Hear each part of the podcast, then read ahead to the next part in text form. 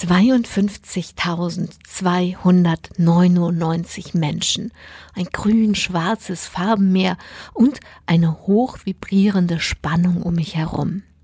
Hier das Hockeystadion. Auf dem Weg vom Parkplatz zum Borussia-Stadion übernimmt mein Jüngster, noch ein bisschen unsicher, aber doch unverhohlen stolz, eine neue Rolle. Er erklärt mir die Welt, seine Welt. Lange hat der Jüngste für einen Stadionbesuch mit Mama geworben. Puh, das ist teuer und laut. Aber Herzenswünsche sind Herzenswünsche, sind unwiderstehlich. So sitze ich sonntagsabends, die Niederrheinsonne neigt sich orange-rot am Himmel in Block 2a, Reihe 13.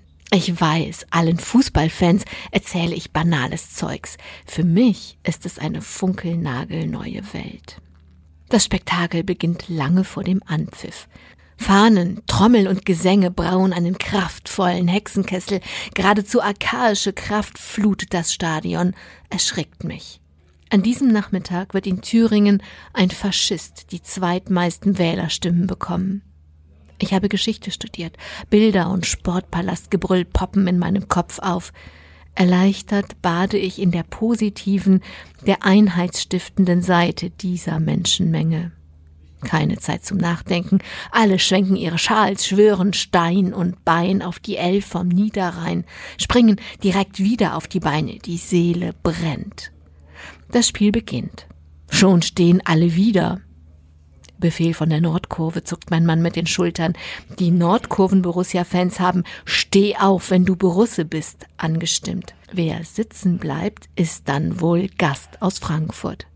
Kleine und große Fans zeigen so hingebungsvoll aufs Spielfeld, als könnte ihr bloßer Finger den Ball magisch lenken.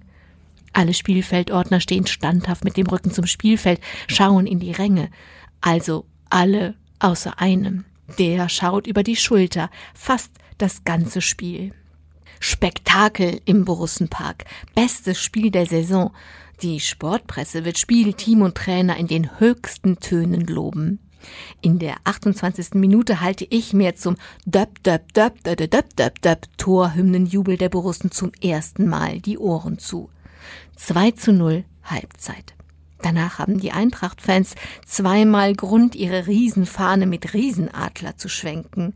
Die Borussen-Fans singen mit wachsender Begeisterung noch zwei weitere Male ihr Döp, Döp, Döp. 4 zu 2 Abpfiff. Der Jüngste hätte mir wohl kaum ein besseres Spiel vorschlagen können. Spitzenreiter in der Tabelle, nach 42 Jahren zum ersten Mal wieder so lange hintereinander. Stolzer Blick zurück, volle Kraft nach vorn, Raute im Herzen, die Seele brennt, lichterloh.